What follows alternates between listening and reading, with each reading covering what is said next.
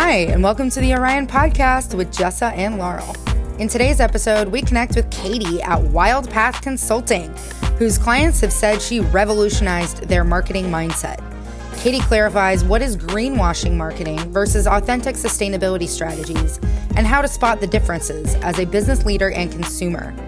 She has helped us navigate the wilderness of our own work, and we hope her strategies resonate with you too. Enjoy!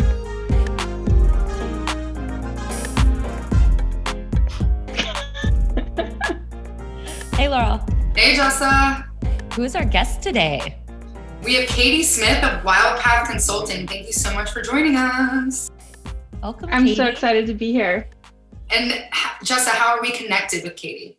So we can. I, it's funny. I've shared this story a few times, uh, so I think I know it now because Katie actually reached out on LinkedIn and connected over some of the messaging that um, Laurel, you and I have been doing on social impact businesses and businesses who do good. And I know, you know, Katie, obviously you'll get more into this, but you are looking to build out your network of more kind of like-minded businesses because that's something you highly focus on. And I think, wait, I don't think I know that you went to college with one of our previous podcast guests, Jared Chris Chris Cuolo, um, who has oh my gosh, why am I blanking on the name of his company right now?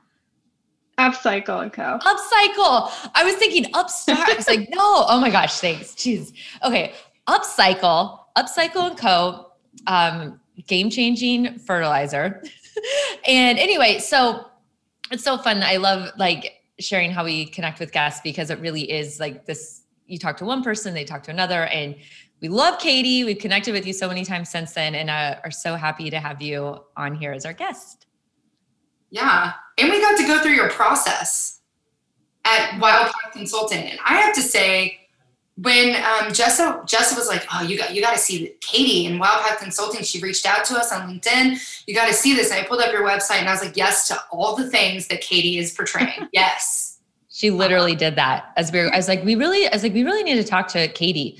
And as Laurel's going, we're talking on a call at the same time, and Laurel's reviewing your website for the first time, saying yes, yes, yes, pulling out quotes and pictures. And anyway, we're fans. We're here. You are.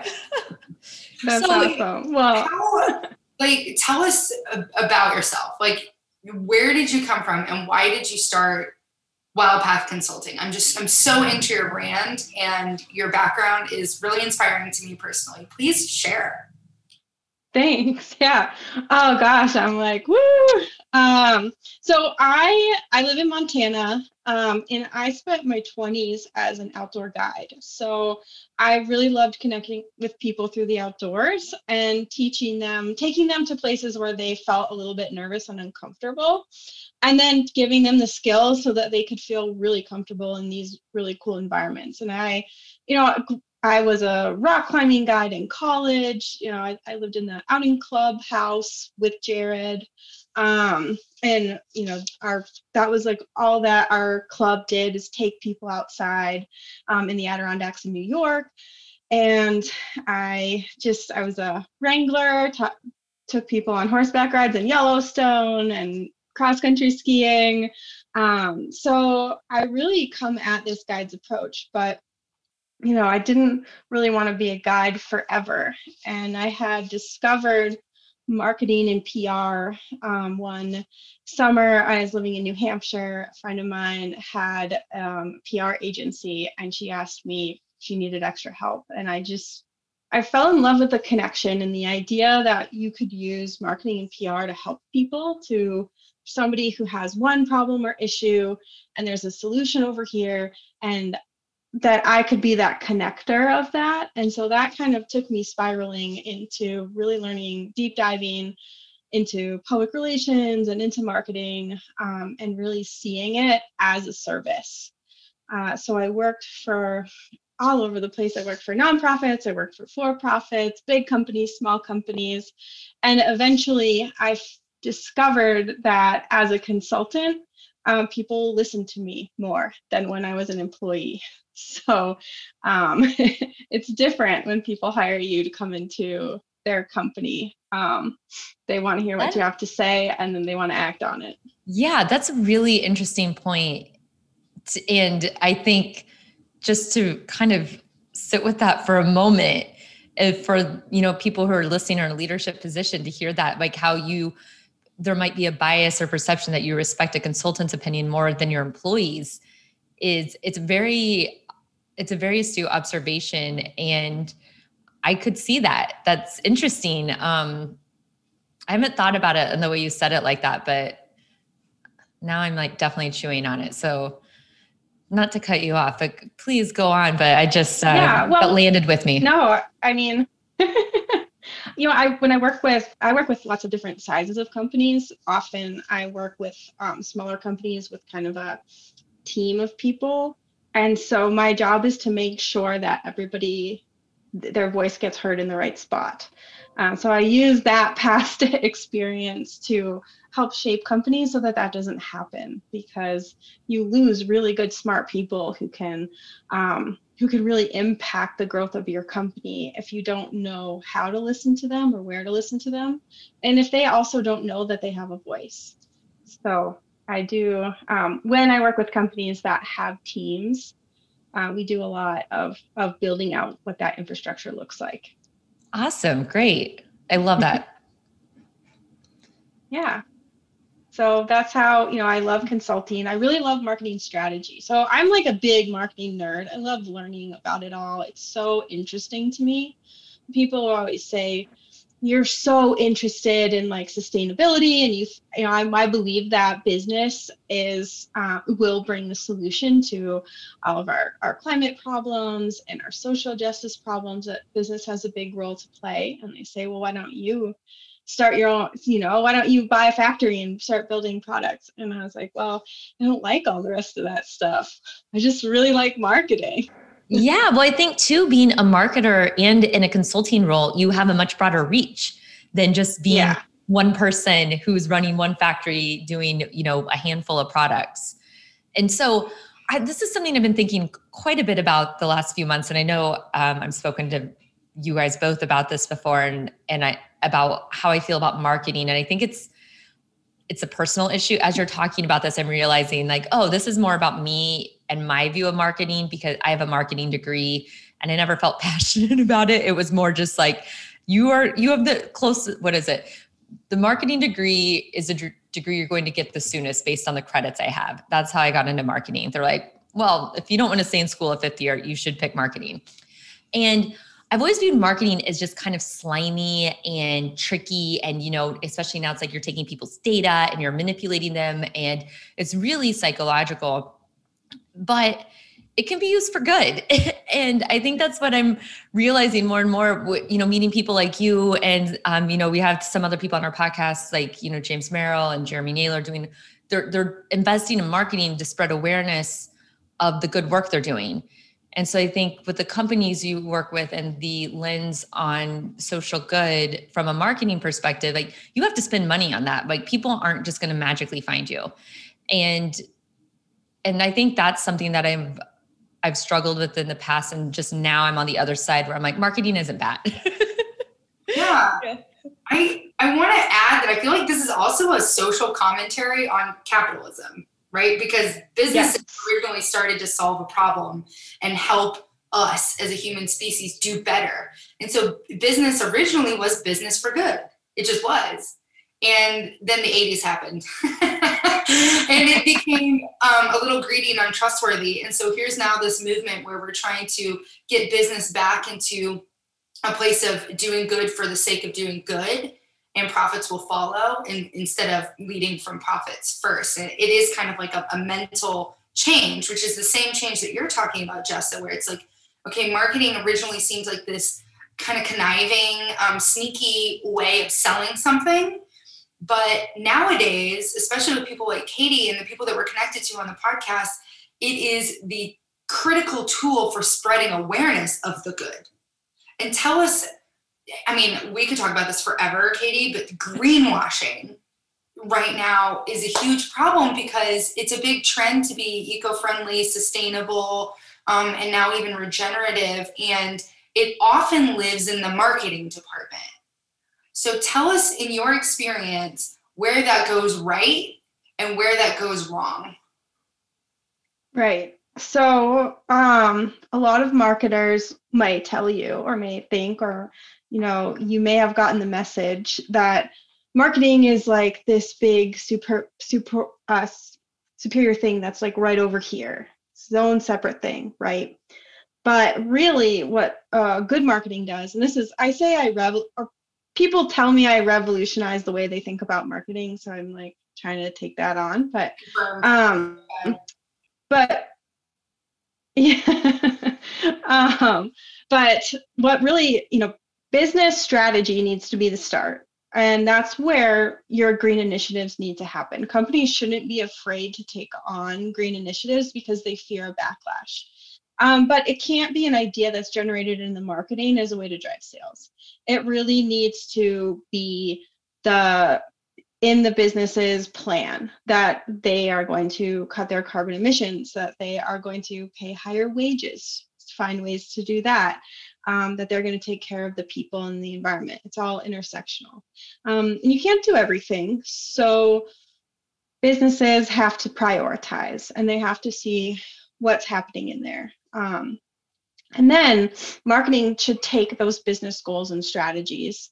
And those the business goals and strategies need to have parameters. So there can't be fluff. It can't be just nice ideas.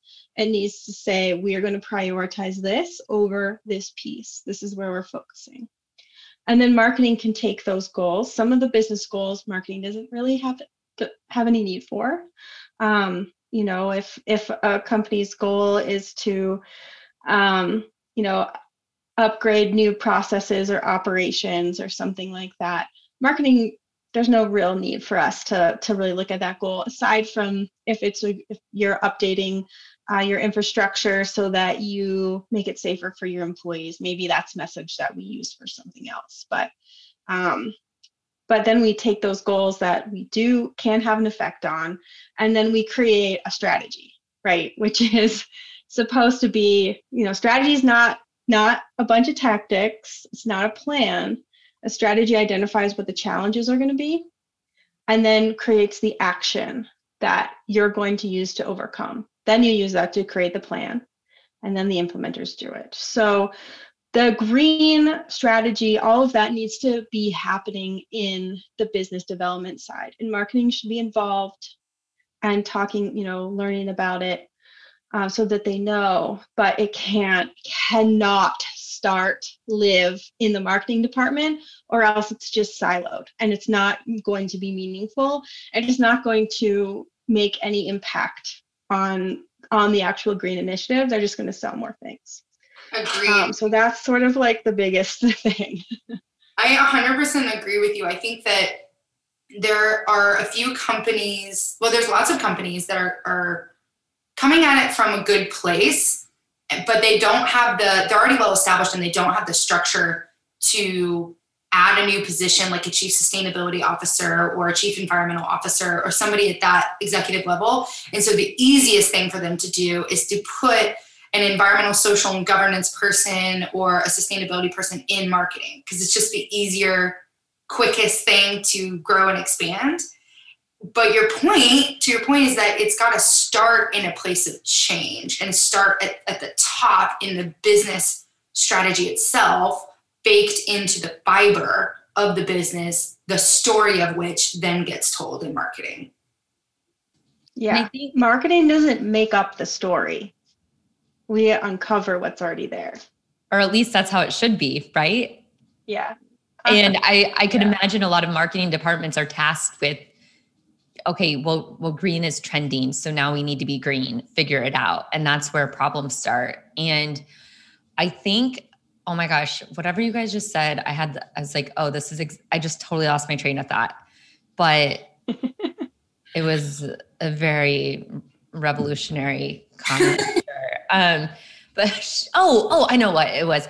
So, you know, Katie, I, you know, I think when like the, like exactly what you said, when like the business, and you know Laurel and i love this. When the business has a clear strategy and a clear like purpose and mission and values and all these things and they communicate that with their employees and now the employees know okay well it's an initiative to for us to be sustainable. And like you were saying a few minutes ago well now you have these employees on your team that can have ideas that can help achieve those goals. So if you don't have the money to go out and hire consultants to help you with all this like just you don't have to immediately go carbon neutral and zero waste. All you have to do is put it out there that this is something you care about and then the employees can come to you and have that dialogue where they might see stuff day to day where there's waste and inefficiencies that can be, help achieve the sustainability green goals whatever they want to be called. And as i'm talking about this i'm reminded of a story with new belgium brewing and you know if you haven't looked at them they're like the poster child of a sustainable you know in the sense we know it like company and very green very focused on the environment and one of the employees you know, was saying, well, why do we need that? When you have a six pack carrier of beer, there are those cardboard inserts. And one of the employees mm-hmm. said, Why do we need these inserts? It was someone who worked in the warehouse and like loading and saw them day in and day out. And everyone kind of looked around and realized they didn't need them. And so this is something I say all the time. Sustainability is is the cheaper option too. So on top of all this, on top of being marketable, it's cheaper. And so they reduce obviously just the production of those inserts, but also the weight too. And obviously, you know, to us, like one of the ways, like, I don't know, a quarter of an ounce or something, but on the volume they're doing, that's real money. And so it shaves on shipping costs, on fuel, like just because this guy in the warehouse who knew like, oh, this is important to my company, I'm gonna go talk to them and tell them like, hey, let's just get rid of this. And you're you're marketing New Belgium Brewery right now because it came from an authentic internal place in this beautiful story that you feel compelled to even share that's going to land and stick with people. Think about it if it was the other way around, where if it was just like New Belgium Brewery or some brewery was just doing what they do and they're like, oh, we need to be green now because it's trendy. Um, I'm going to use recycled uh, cans. But to Katie's point that you mentioned offline, like where it breaks down is the transparency about the details of that, right? Like how it's great that we are doing, they were actively making choices and actions that reduce our environmental footprint or even add a better one. And I think Jessa will agree with me strongly when we say that it's really hard to be perfect. It's it's not attainable. And being fully mm-hmm. environmentally sustainable is like not attainable.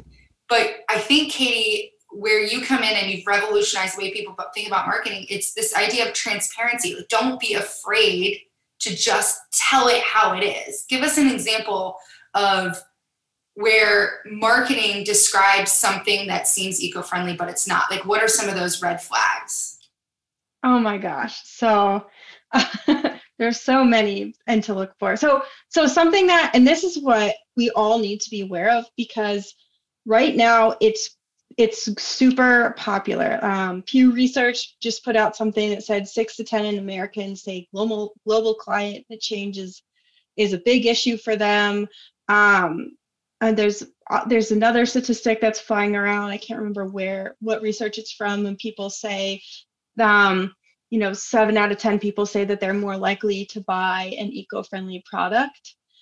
And and people that's a trend. People are if people said they're more likely to buy something that's black then black will become a trend you know like and that's people's job. It's not there's nothing wrong with them. They're not there's nothing bad about people being like oh now we're gonna start figuring out greenwashing. It's just that they're they're trying to go too fast. Like this stuff is is really too fast. And so you end up with with something bad. So an example might be um, clothing is kind of like the biggest one where a brand might put out a line of their sustainability um, clothing.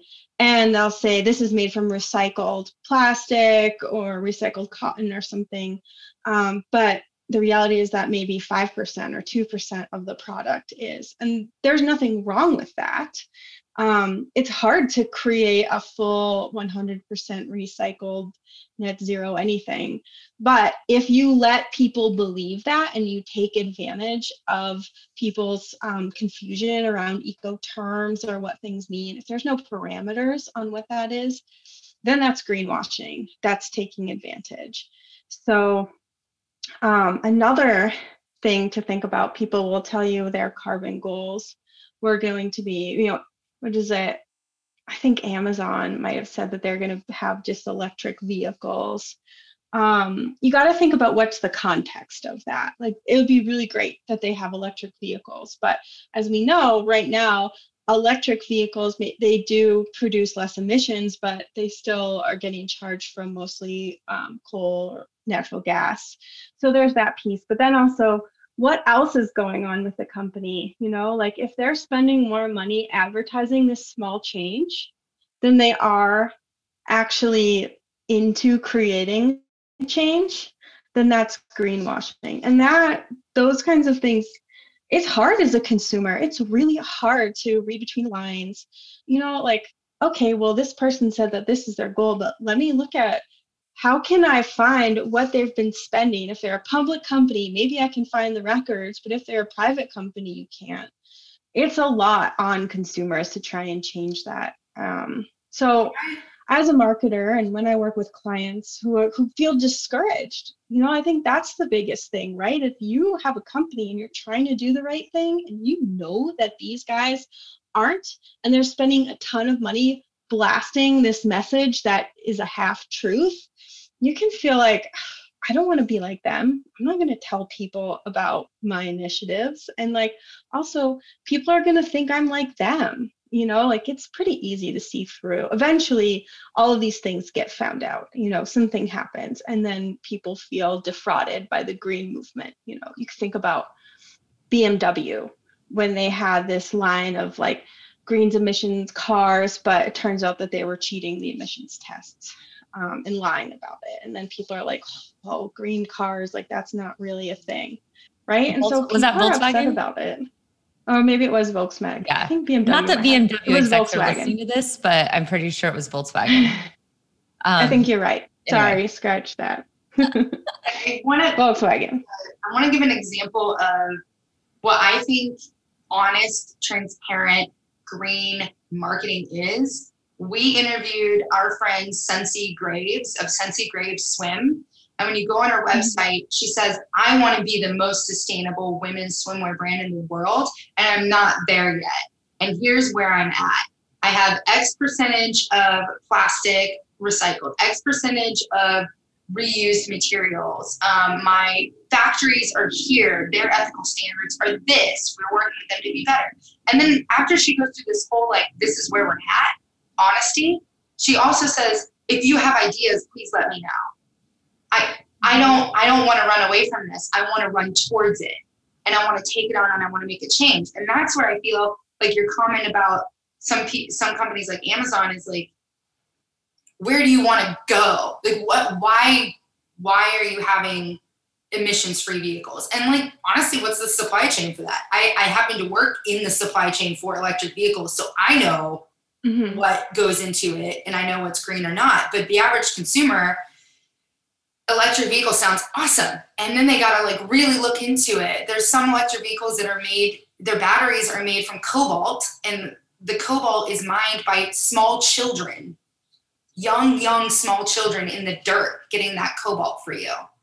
And for, for these companies to go out and be like, I've got an electric vehicle, it's like at, at the hands of a small child in you know a third world country that has no other option. What are you what are you doing to change that? I could go on, Katie, but it's like uh, you know, I know. What, what can consumers look for? I mean, because we put this out there, and like you said, I mean, if how do you say it? Like there are some people who are going to dig and they're going to look for re- they're going to look for more research, and other people like. I mean, it's already hard buying a car, let alone looking at the supply chain of where the car comes from. And I mean, that's a big purchase. And you have like smaller ones like clothing um, or like, you know, consumer goods, consumer household goods. So you know what what advice do you have for people on like being aware consumers being aware of their quote green purchases well so i'm a marketer so this might go against my people but i think the number one is buy less you know that we know that that's the number one thing um, and it's really tough right so what what i do what i tell people marketing um, what we do is is people as we as people we have goals and ideas and aspirations of who we want to be. And so we our purchases are a piece of how we can do that right? And companies know this. And so there's so much pre- doesn't it feel like there's a lot of pressure that you need to go out? Well my current sunglasses are uh, cheap and made of plastic. So, but these sunglasses are better, or this table set, or you know, this piece of clothing says that it's better for the environment. I'm going to buy that because that's going to make me feel better. So, the first thing you can do as a consumer is be aware of your own triggers. You know, do what do I really need? It doesn't mean that you stop buying everything, but you know, but make sure that that what you buy doesn't tie to who you believe you are because you're way more than what you buy.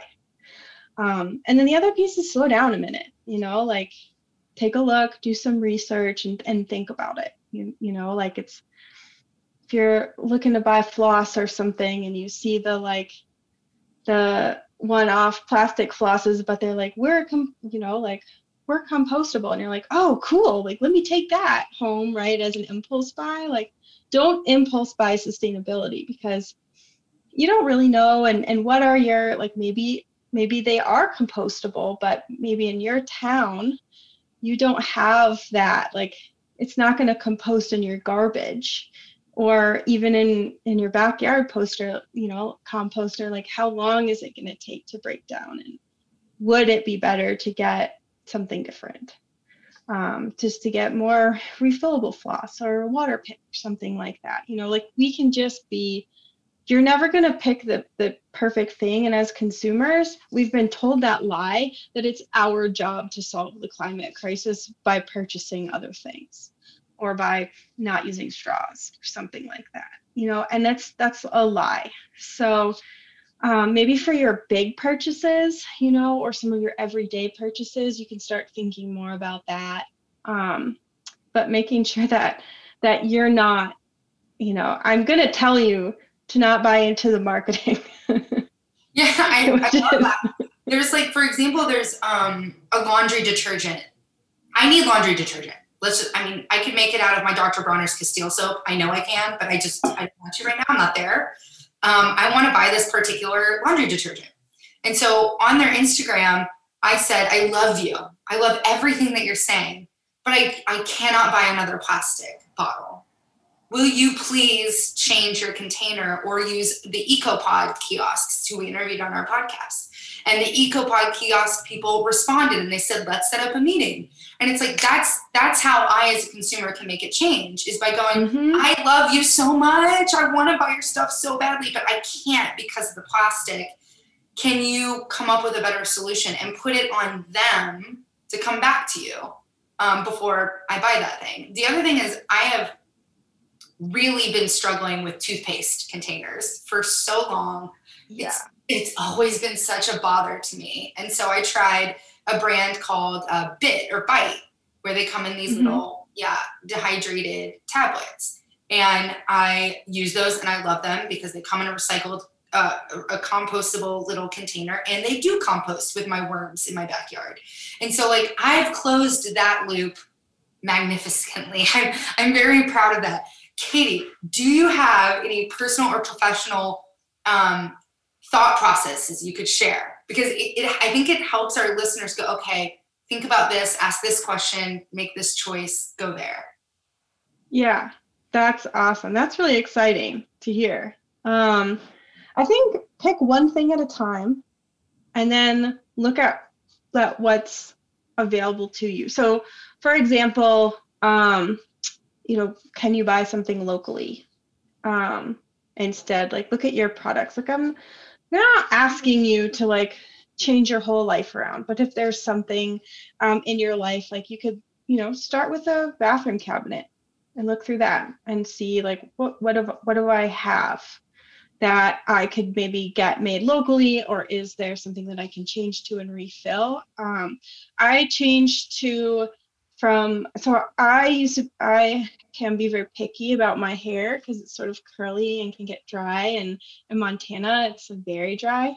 And I was very p- picky about my shampoos but I did like a plastic free thing and and I plastic free month or you know was trying to figure it out. So I thought well I've already switched from body wash to soaps. There's a, a woman um, where I close to where I live who has goats and she makes incredible the best lazy daisy soaps the best soaps. Um and so I had already switched to her soaps which I think are like the best and so that for me was helpful. And then um, she has some shampoos so I tried it and I liked it. works great for my hair. Um so so just take something small or you know if you're thinking about getting something that's compostable think about what you know like what you have um, in your backyard. You've got worms and they are good at composting. That's really great.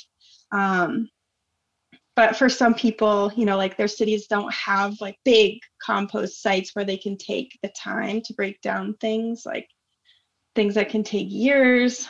Um, they're still compostable but they have to be in the right conditions so look at you know what you have around you, and if that's something that you want to do, you're not obligated as a consumer to to buy any of these products.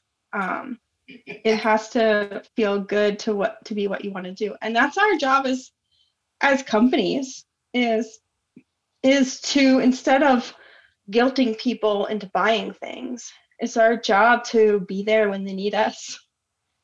You know, that's really what it's all about yes. to be there when they need us. I've been thinking about this a lot, and I'm going to use this time for a free ad for Shirt Sauna, the product I'm launching, and and it's you know this multi garment clothing steamer collapses down. I can't wait to get a Shirt Sauna. Perfect. And I'm on the I'm on the list. Yay! Thank you.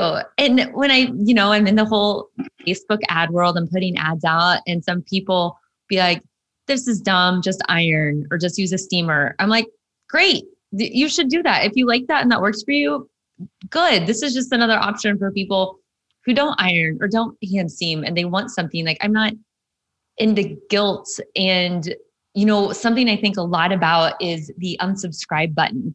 When like you click on it, people are like, "Oh, I might cry." You know, they try to get cute and funny like, "I might cry, but if you really want to go, and you know, I think I shared this with Laurel. Actually, I just want to put on the unsubscribe. I I can't haven't figured out where to edit it yet, so it's generic language. But I would say like, no problem. Like you know, you know where to find us if you want us. You know, I I, I don't, and I know what I know, and this is why I'm like marketing so close with psychology because it is consumer behavior and people are based on fear and guilt and shame and i hate that and and i don't want to be part of it and i think that kind of goes back to what you were saying about, you know, smaller companies or companies who are truly doing good and competing with companies that have a big budget to put out their quote green initiatives. And it can feel very disheartening when you're competing against companies playing by some of the, I don't know, the old tricks, if you will. Um, so anyway, I just relate to this. I just I, I think I think the the other part of that social commentary is that this the problem i think is that people are coming from a place of lack. They're like i don't yes. have i don't have enough. And companies are coming from a place of of um, forcing that lack mentality onto their consumers. Well this is such a whole thing in marketing is i mean like you said katie it goes against marketing to say buy less stuff and I'm like, it is such a futile attempt to buy less when people spend literally billions, if not trillions of dollars to get our attention, to get our dollars. And that's where we always say, vote with your dollars. Like, you know, you have this, where do you want it to go? And this, what you were saying too, Katie, about uh, like, it, it really resonated with me, what you said about, you know, companies are telling you, like, if you want to be sustainable, buy sustainably. And so Laurel's talking about the bite, like toothpaste. And I'm sitting here thinking, you know what? I should go buy that. When in reality, I have a full tube of toothpaste at home right now. Like, I don't need to go buy special toothpaste today next tube yes but um and i was just like oh i should buy that so i have it when i i still have stuff to use and I, this all is like reminding me of this instagram post i saw our friend uh, daniel who's a zero waste consultant um, down in Tijuana, he posted an article that said that the average US household has 300,000 items. 300, and that's average, 300,000. And I just moved out of a studio apartment and I feel like I live a fairly minimal lifestyle and it felt like I had 300,000 items. but even if it's like 30,000, I it, it was it was a lot more than like I should have had for such a small space and I'm not a hoarder and just kind of sitting with that and I think that's another thing is like we grow into our space and we just accumulate and accumulate and anyway um, I had that same experience, Jessa. So, so Katie, you mentioned maybe go to your bathroom cabinet. I I did that and it was horrifying. horrifying. There, I have so many serums, and all of the serums are in brown glass bottles. So they're all like well-made apothecary sustainable serums.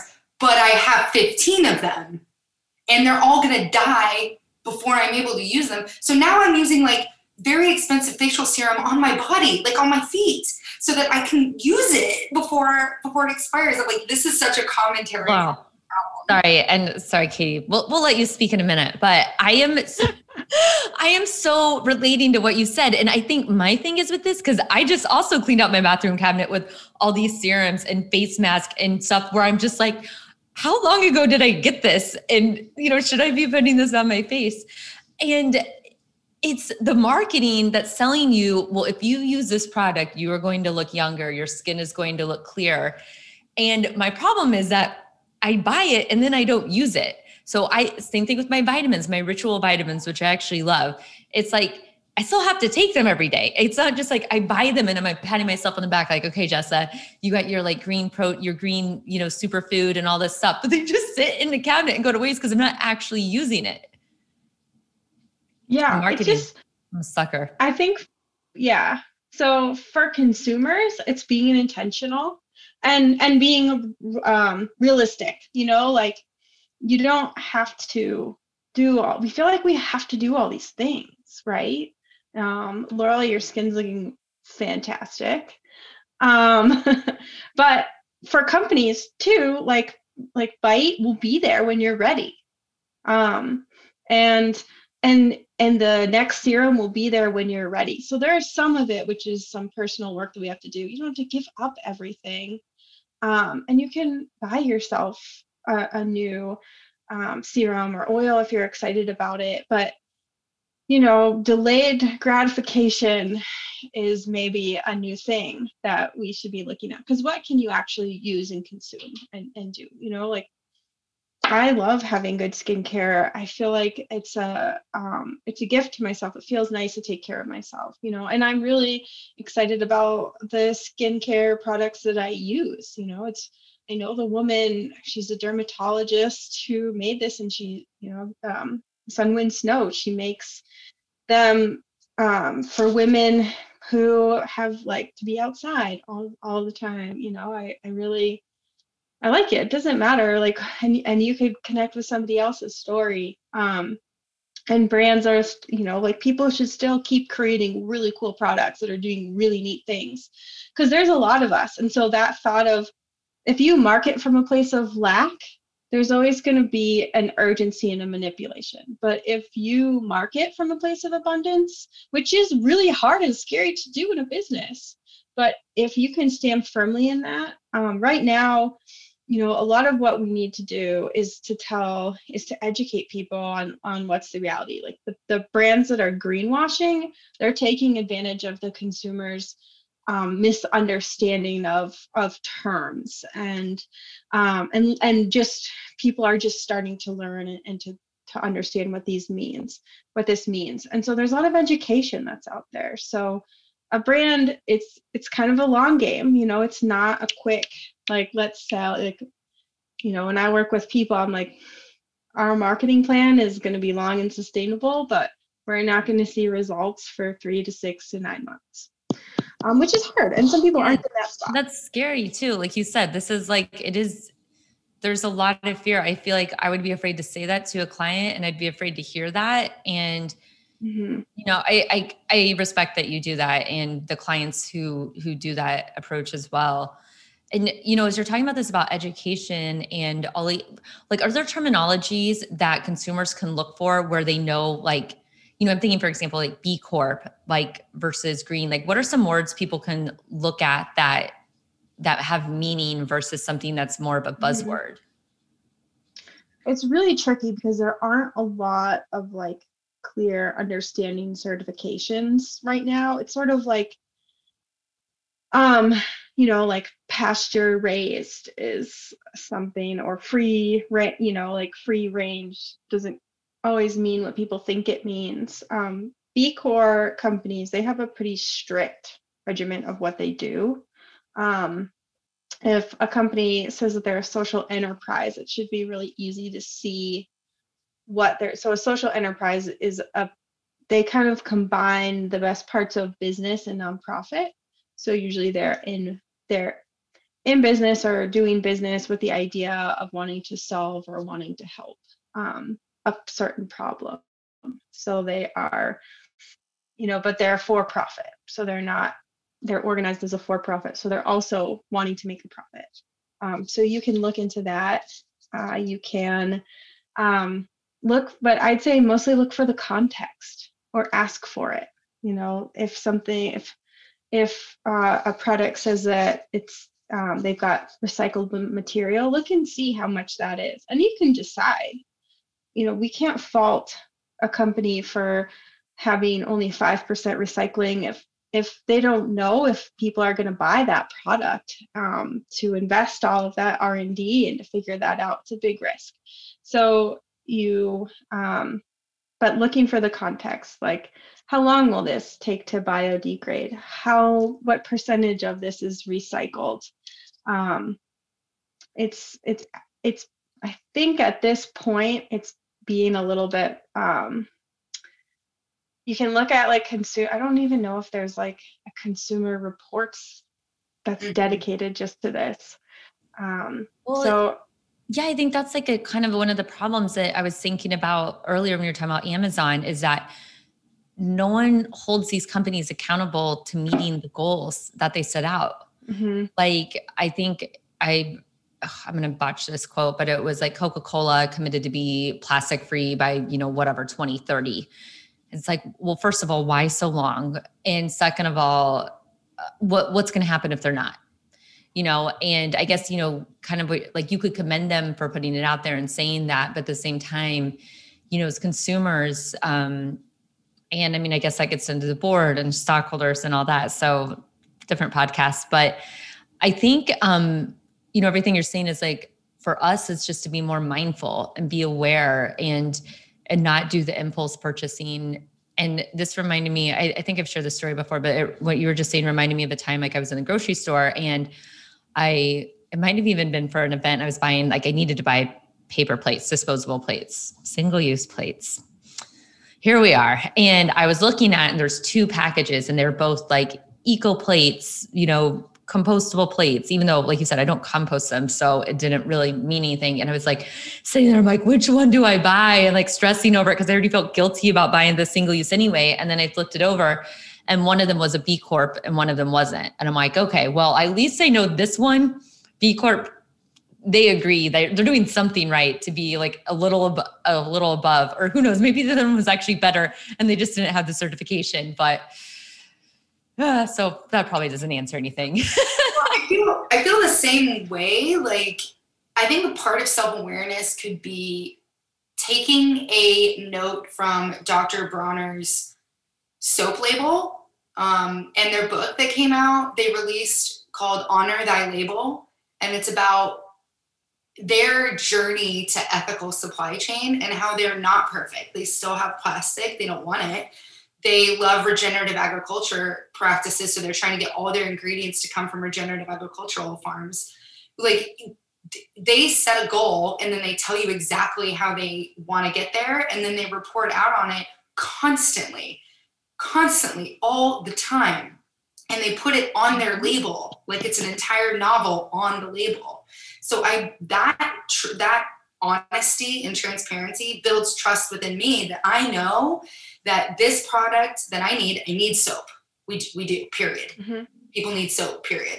So when I buy this soap, I know that it's the best it can be right now, and I trust that they're going to get better. Mhm. And I want to help them as like a little mini investor buy my little soap to help them get there instead of me going and I, I do love my my bar soap that's like handmade apothecary in ocean beach like i'm all about that but there's also like for consumers to think about you're investing in your future when you're voting with your wallet and you're buying something you are buying into that future I love that. I love thinking about customers as your investors. That's such a cool way to think about it. And the other thing is just so like it's not your fault. Sometimes we need to buy single-use plastic. Like sometimes you just need to do that. There's there's nothing wrong with that. Like we need to stop guilting ourselves into thinking because that ties into what you're going to do, right? Because people are also marking up these sustainable products um, when they don't need to. And they're making a big profit on it, which then just gets back into this whole role of equity and all of this other stuff. You know, like there's so many other things you could think about that people are profiting off a false green narrative.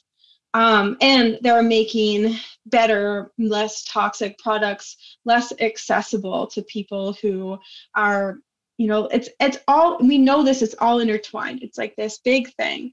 And you jessa are not going to be the one who pulls the thread that unwinds it all you know? So Thank no you for taking that weight off my shoulders. you know like it's not and it's no no one company is going to do this either. And so i don't want anybody who listens to this who like has an idea or is trying to do something you know or, or like the the woman with um who wants to be the most sustainable swimwear company and she's not the most you know she's not the most sustainable or not where she wants to go yeah that's fine but it's about what i think is a, a radical idea is being vulnerable in marketing. Just throwing it all out there and being honest. Like that's why i'll tell you we're not going to get results right away that's not how i work. There are other people who work that way. If that's what you need then you need to be working with those people. I'm more of like a long-term thing. If you're in dire straits you need to go work with those people who are going to get you going. Um, and that may not be me and that's fine. But because that's not what i do i'm not good at that. And you don't um, so you know that there is an abundant flow of work coming your way and so you have the discretion and the the Mhm. sovereign authority to make your own decisions about what what work you want to do. yeah. Exactly. And so for a company like like let's be totally vulnerable and be out there and say this is where we're at because then you have a whole story to tell. Like you look at maybe a bigger company. I keep thinking about amazon because of the um because of the commercial advertisements that came out about them taking care of their workers and that's like one story. And you know like they there's amazon's not all one thing. They do some really good things and they do some really bad things. Um, and so they're just telling the one story of these few good things and it's all compressed and it looks really nice and shiny. But they don't they don't have like a constant flow of, of lots of other different things. And if you're a company who's doing the right thing and you're discovering and you're trying you have so many stories to tell that are super interesting. Just like you said with Dr. Bronner, right? How excited are you to read the label? Because you want the next chapter in the story. You're yes super excited about it. i'll make a comment about about where i think the amazon commercials go wrong um, firstly i immediately don't listen to them because i just don't have trust in them in the moment i would build trust if they would say hey we're not the best this is where we're at. Instead, they choose to just show the stories of like their success stories. And it's like everyone's mm-hmm. gonna have success stories, and I'm really proud. Like, I'm not gonna give you a gold medal for treating your employees right. That should be standard business. I'm not giving you a gold medal for this. I'm not clapping you for making jobs. That's what business does. But what I wanted, what I do want to know is for you to be vulnerable and tell me where you're not doing well and where you might need help and support. Imagine if they did that, the whole community would rally behind them and be like, woo, let's do these boxes this way. We'll do the packaging this way. And like, we'll all come together and figure this out. Yeah, because we want, I mean, at the mm-hmm. end of the day, let's face it, we want Amazon to work. We want them to do well. I mean, the whole thing with the employees and the union, I think, is super messed up. I mean, there's so many things that is an issue, but Amazon's easy. It works. It's it's convenient, and I'm sure they've had to make a lot of whatever you guys. Again, this is a whole other podcast, but I think I think the things, the actions that Amazon has taken, has led to the convenience that we now expect and demand as consumers. One to two days. Talk about impulse buying, impatience, literally anything at your door and mm-hmm. now we're so used to that, like waiting three or four days is like, wait, what? And what have they had to do? They've had to like reduce the conditions or I say reduce, but I'm sure they're very mm-hmm. uncomfortable working conditions to meet these deadlines that we now expect. And so this is a thing I've been thinking about a lot lately too is like what are our expectations as consumers? Like would I wait an extra day for a package if it meant that someone got, you know, a 30 minute break I'm laughing but I'm not. I'm like, I don't know if that's like the literal example, but yeah. without knowing the details, again with transparency and you tell that story like hey you know what we're going to push our our prime delivery to three days and this is why like it gives us more break in our supply chain like it gives us more breathing room and mm-hmm. it we're so dependent upon amazon now that what are you going to do if they say no or like if, if you don't like it i went through this exact thing where i almost bought underwear on amazon because the bamboo underwear that I wanted to buy was going to take like a week. You, you think I can't wait? I can wait a week for underwear. What's my problem? I'm like, what's going on there that you're like, I, I need this overnighted. enough that I can wait a week for my underwear. But the idea was like, I want this bamboo product for many reasons. Uh-huh. And because I couldn't get it in one to two days, like I wanted from Amazon, my initial egotistical reaction was, this is this is BS. I want it tomorrow. And I had to actively tell myself to stop, actively, and be mm-hmm. like, no, you're buying your necessary bamboo underwear and it's going to take you a week. Deal with it. Well, I was just talking yeah. to my uncle about this, um, about Amazon a few days ago, where, you know, I'm sitting here patting myself on the back, like I'm, I still buy on Amazon, don't get me wrong, but I'm like trying to buy local and I'm thinking, again, I'm bringing awareness to my decisions. Like, do I need this in two days? Do I need this overnighted? And my uncle, who's very like, he won't eat fish. He's very like environmentally conscious, really into renewable energy, all these things. And he's like, yeah, I buy Amazon. He's like, it's just so easy. Like, I just do it. And so my uncle lives on the East Coast and my um, grandfather lives in rural Iowa. And so my uncle is telling me, well, you know, his parts on his mower are always breaking. I'm like, I don't know why, but and so he's like, it's so easy for me to get on Amazon, order the part he needs, and ship it to him like that. And for that, I'm like, yeah, like that makes sense. Like, I don't, what's my grandpa gonna do? He's like, you know, he's old and he's gonna drive like two to three hours to like a city to find the right part. And, you know, that comes with its mm-hmm. own hazards. So, whatever. Katie, I'd like to give you closing thoughts before we wrap up. yeah. Laura and I are on. I mean, it's such a it's such an interconnected topic. There's so many pieces and moving parts to it. So I think what I want people so for for us buying things, just take that time and be thoughtful because because when you when you buy something and you know that it aligns with who you want to be, it feels really good. And so that's great, you know, like when I buy that goat soap, like I think it might be the best soap in the world, but it might just be part of it is that it it it helps me do the things that I want to do, which is um, get less package, you know, like have less packaging and support my local community. You know, like that might be part of the magic. Um, so as a consumer, just like think about things and like how it's fine if if what you buy helps you get to where you want to be just make sure that it actually does um, and you don't have to spend all this time policing and don't feel guilty if you buy from amazon do anything like that. But then for businesses who are who do you know are solutions based they're trying to figure this out. Um, and i always like whenever i have to introduce myself as a marketing strategist it's always so cringy because you just see it people on their faces they're just like you know um, but i'm going to challenge you to think about your marketing differently and to think about it as a service and how can you make it a service to your people because I'm a person who wants to strive to be better and buying some products are going to help me do that.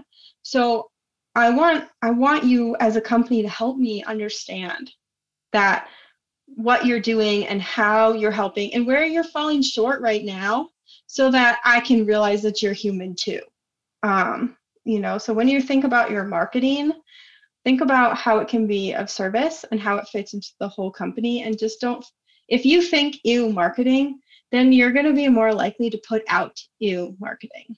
And if you think helpful marketing you're going to put out into the world the kind of marketing that makes you feel proud. I love it. So those were the three key takeaways. Mm-hmm. right? Yeah you're so prepared i love it thank you Thank you so much for joining. Thank you for listening to our impassioned rants about you know the topics that are important to us. We we love talking to you and love your approach to marketing and business and um, just thankful to have you on today and sharing your words of wisdom. Well, thank you. You know, I love to nerd out about this stuff and love chatting with you all. So I appreciate the opportunity to uh, to dig in there. Thank awesome. you. Yay! Well, we'll see you again obviously. Yeah. You're going to be a part See of it. All right. Send it, Jessica. Thank you for listening to this episode of the Orion Podcast. If you're looking for a thoughtful gift for yourself or others, shop ethical jewelry with a story at article22.com. Enjoy 10% off qualifying purchases with promo code Orion10. That's www.article22.com and code ORION10. Enjoy!